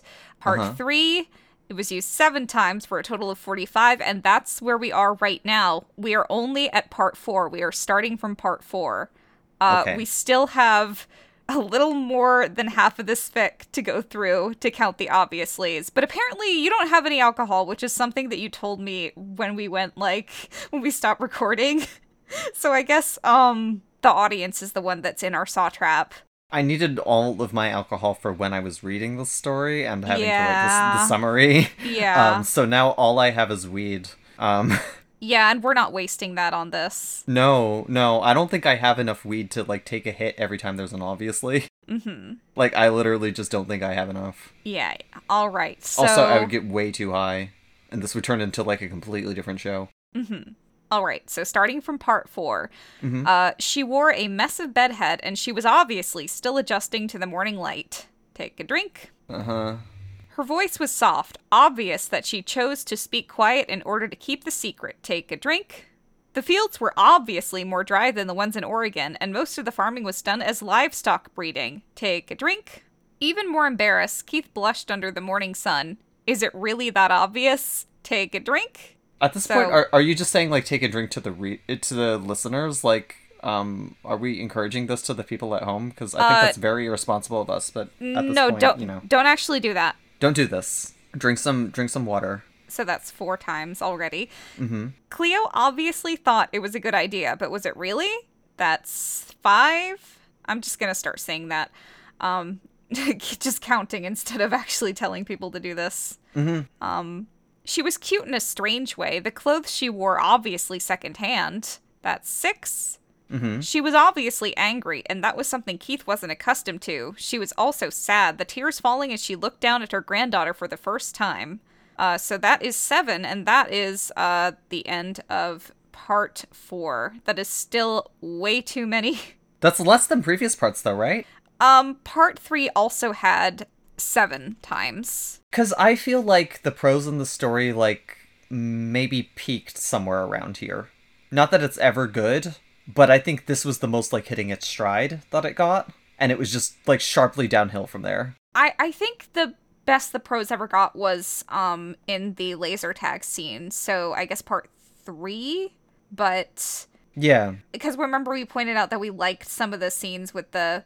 I mean, we like some of the prose and I guess the cleaning scene. I mean, it, it's still terrible. So we're It's, really it's still bad, but I think that's where it was the most solid. Mm-hmm.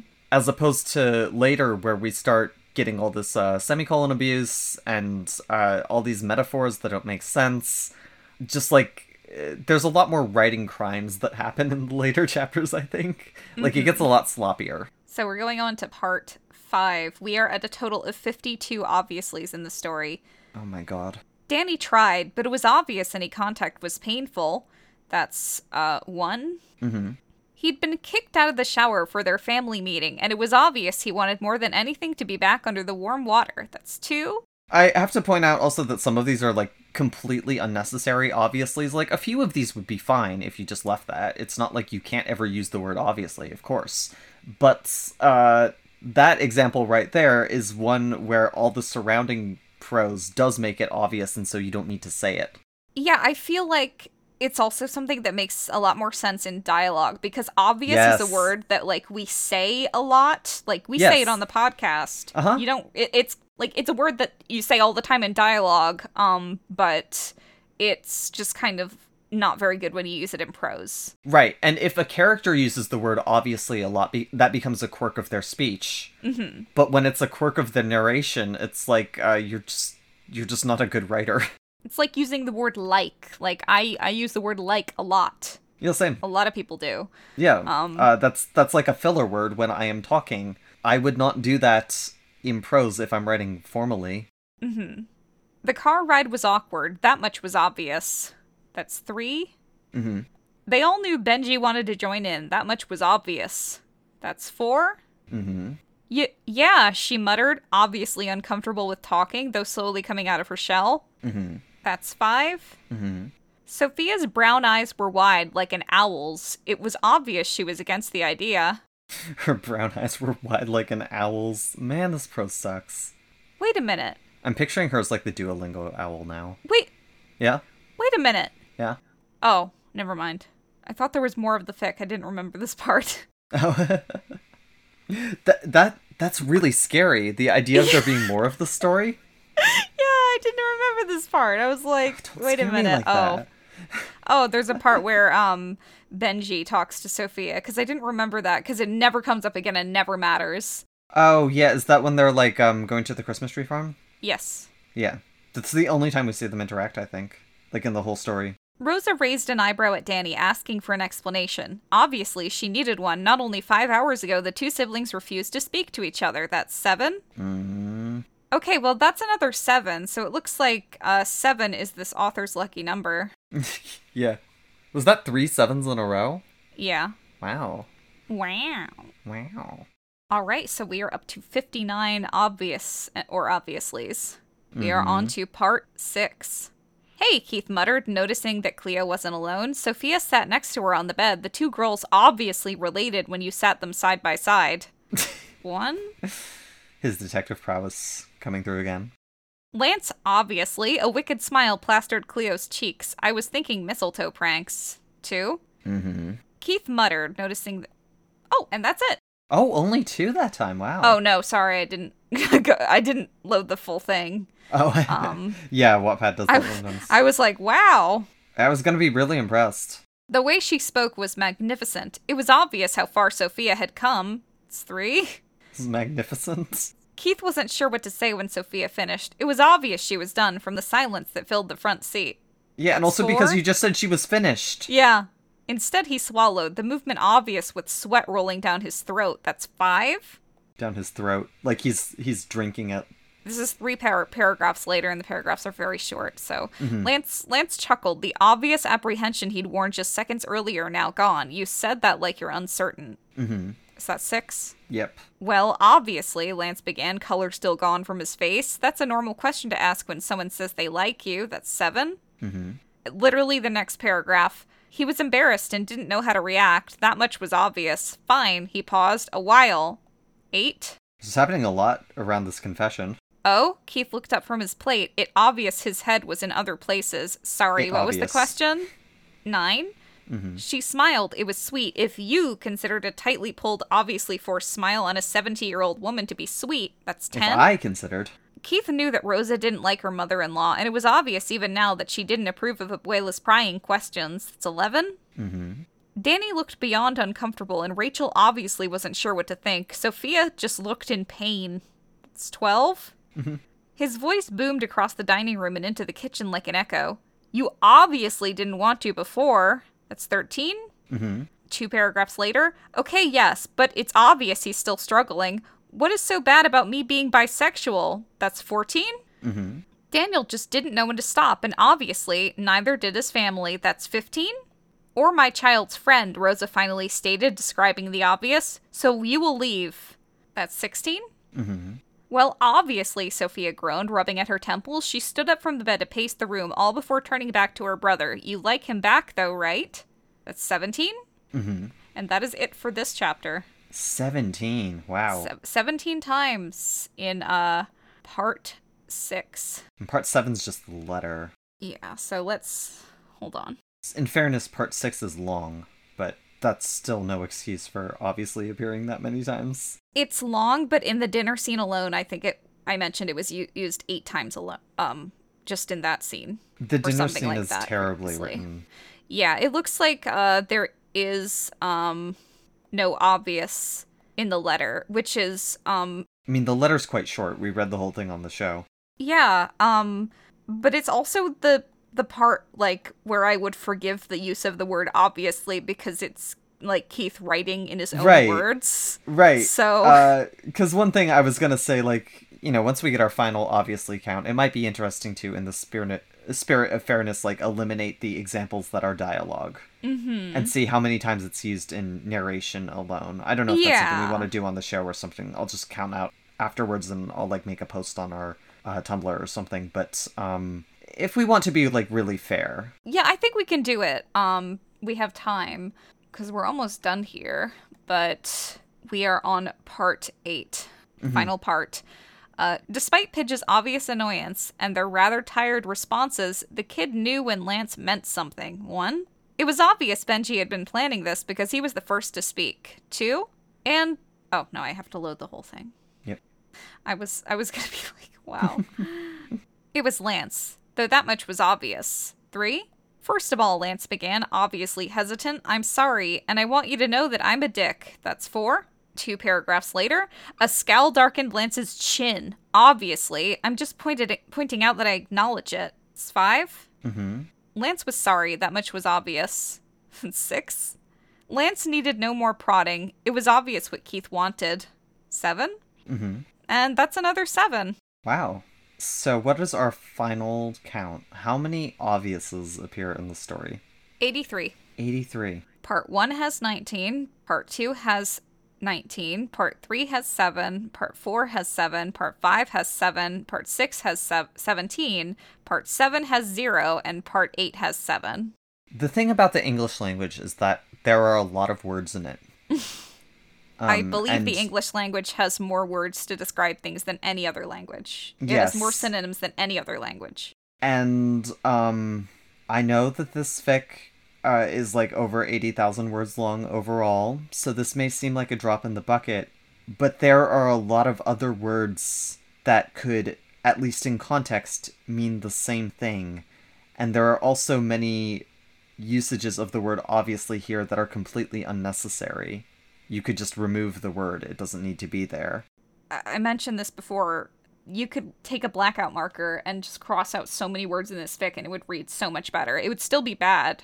But, Right. Like that's all you'd have to do um to improve the quality of this fix significantly. It may seem like a bit petty or nitpicky of us to go after something like this, like the author's use of the word obviously, because we do know, like, most fan fiction is not proofread, or at least not very extensively proofread. Sometimes people get a beta reader or whatever. Um, but this is something that you should catch when you're looking over your own work. Like this really jumps out. This jumped out to us pretty much immediately when we started reading this story is how often the author uses the word obviously. And it's It it's a sign of a much bigger problem because if it was just this like you could say hey that's just nitpicking everyone has their own little like weaknesses with their writing um, that doesn't necessarily speak to the skill of the author in full but it's just like an example of how poor the prose is right. This is the sort of thing you catch during an editing pass because I think it's pretty common for authors to habitually use certain words. And you notice that when you go back and reread your own work. This looks to me like the author didn't reread her own story because, you know, if I'm writing and I do something like this, if I catch myself using the same word repeatedly, I change it. Um, you can literally just do a word search Yeah, but it's it's something like we didn't need to do a word search to identify the fact that obviously is used a billion fucking times in the story. It it was well obvious. This is something you would catch if you read it back to yourself. Um, and this fanfic has had a ton of eyes on it, and I don't know. Are we the first people to point this out? We haven't seen anyone talking about this in relation to the fic. Like the author overuses words. Um, and it's not just the word obviously, there are phrases that the author overuses. We've pointed out some of those, like the only two, giving three examples, but uh, two or three of them are just the same example. Um, there's other aspects of this writing that are repeated over and over.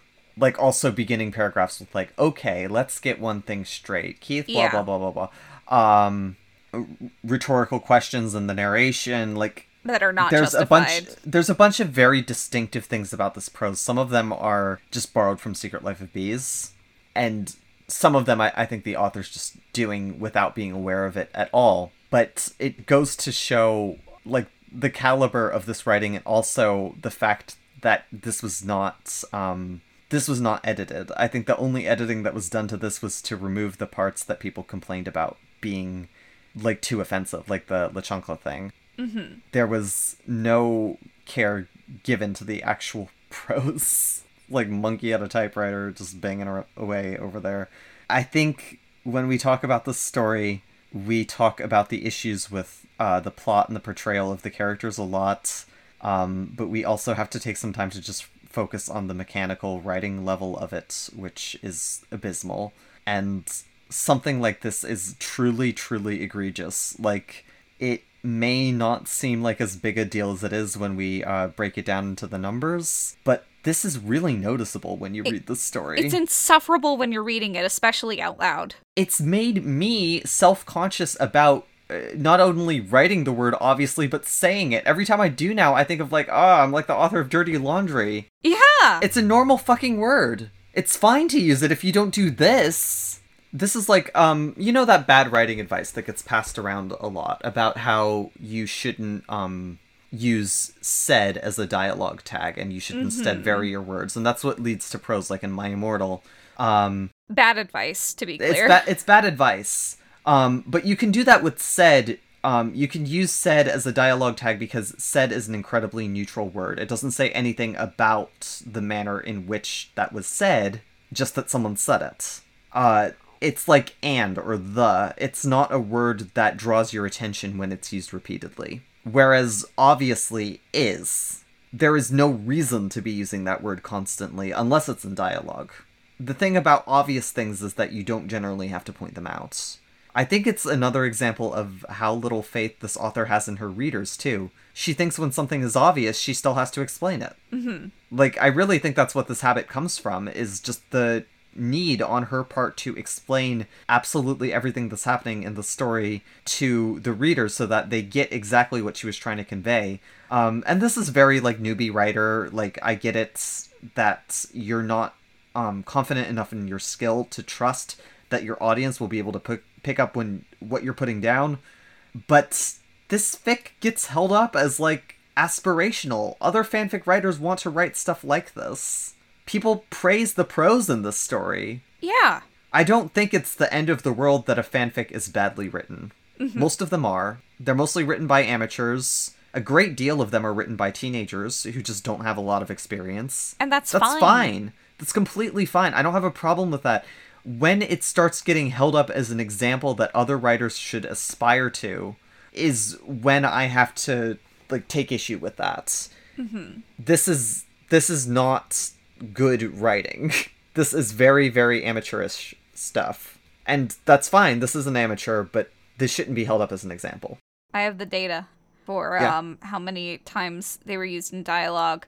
Unfortunately, upon further examination, it still doesn't look too good. Um, Uh. one, two, 11. We get minus 11. So, um, even if we say that the times when the word obvious or obviously is used in dialogue, which is like acceptable, um, Yeah, I'll be nice and say we can give those a pass. uh, it's it's still going to be 72. That does That's still a way too many. yeah. Uh, way too many. it's going to be minus 11, but uh, that leaves us at 72 instead of 83, which is still way too many. Um, breaking it down, uh, two times in dialogue in part one, two times in, dialogue in part two, uh, none in part three, one in part four, none in part five, five in part six, and one in part eight. So even like uh, what what this tells me is that the majority of obviously's and obviouses were used in prose, not dialogue, which is